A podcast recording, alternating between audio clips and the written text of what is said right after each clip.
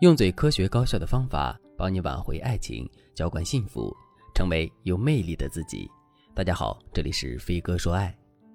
上节课我跟大家讲了，我们在挽回爱情的时候啊，经常会犯的第一个错误——低姿态挽回。下面我们接着来讲第二个错误：把握不好挽回的时机。大家肯定都听说过这么一句话：“站在风口上，猪都能飞起来。”这句话告诉了我们一个什么样的道理呢？这句话说，我们在做事情的时候啊，努力很重要，方法很重要，但做事的时机更重要。如果我们把握不好做事的时机的话，那么即使我们做事的方法再对，即使我们再努力，我们最终也很难有实质性的进展。其实挽回也是如此，挽回也是需要时机的，不是我们有方法并且愿意努力就可以的。关于这一点，我来给大家举两个例子。第一个例子。我们都知道，在挽回爱情的时候啊，我们要进行自我提升，以此来增强对前任的吸引力，并且我们可以提升的地方有很多，比如我们可以提升自己的外在形象，我们可以提升自己的内在价值，我们也可以提升自己的生活、工作技能等等。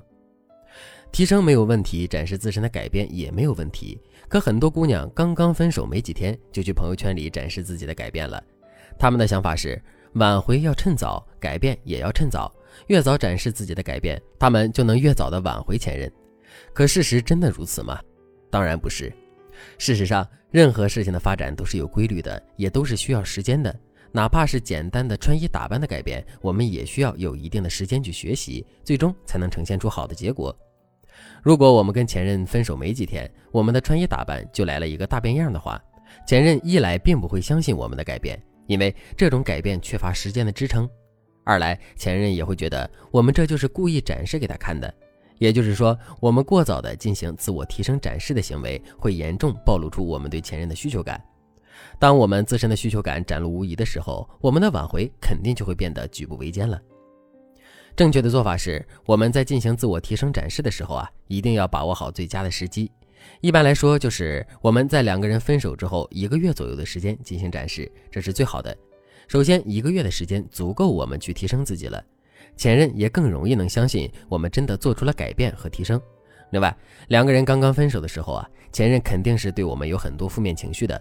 如果我们在这种情况下进行自我改变和提升的话，那么前任对我们的接受度肯定会很小。可现在一个月的时间已经过去了。前任对我们的负面情绪也肯定已经消散了，在这种情况下，当前任看到我们的改变和提升之后，他肯定会更容易被我们打动的。如果在听到这节课程之前，你已经犯了类似的错误，并且产生了严重的后果，你可以添加微信文姬零五五，文姬的全拼零五五，来获取专业的指导。第二个例子，我们想要挽回前任，那么我们就势必要去跟前任联系。那么我们应该在什么时间点去跟前任联系呢？很多姑娘都喜欢在白天跟前任联系，可是这种做法是错误的。首先，前任在白天的时候啊，肯定要比晚上忙得多，因为他要工作、要应酬、要处理生活中的大大小小的事情。如果前任真的很忙的话，那么我们给他发的消息，他就很有可能无法及时收到，并且回复我们。我们都知道，挽回爱情的时候啊，我们的情绪都是高度敏感和紧张的。如果我们收不到前任的消息的话，我们肯定会容易胡思乱想。这也就意味着，我们因为这个错误操作，无形之中增加了自身的心理负担。另外，我们还要知道的是，人在白天的时候啊，往往更加理性的。当一个人处于理性状态的时候，他很难回忆过往，也很难伤心难过，很难产生复合的意愿。甚至于，我们精心设计了一整套聊天话术，可男人却全天都在忙工作，根本没有时间回复我们。如果真的是这样的话，那该有多糟心呀！其实最好的给前任发消息的时间是晚上，尤其是晚上十点之后，因为在这个时候啊，我们每一个人都是最感性的，这个时候前任最容易回忆过往，也最容易对我们产生需要。如果这个时候我们不失时机的给前任发了消息，并且跟前任沟通的很好的话，那么两个人的感情肯定是能够更进一步的。通过这两个例子，大家肯定都知道了挽回时机的重要性。那么我们在挽回爱情的时候，到底该如何去把握正确的挽回时机呢？其实我们只需要做到下面这两点就可以了。第一点，挽回初期要忍住。在两个人刚刚分手，也就是我们挽回初期的时候，我们的内心一般会非常的焦虑，失恋的痛苦会催着我们马不停蹄的采取措施去挽回前任。可是挽回初期的时候，恰恰是我们不宜采取大幅度挽回举措的时候，因为在这个时候，我们和前任之间的关系比较敏感，大幅度的挽回措施很容易会让本就敏感的感情彻底崩坏。所以，挽回初期的时候，我们一定要忍住，千万不要在情绪的作用下一时冲动去挽回。第二点，挽回不能一条路走到黑，挽回不是拆炸弹，不是一根线剪不对，整个挽回就失败了。其实，在挽回的时候，面对一个个具体的问题，我们是有试错的机会的。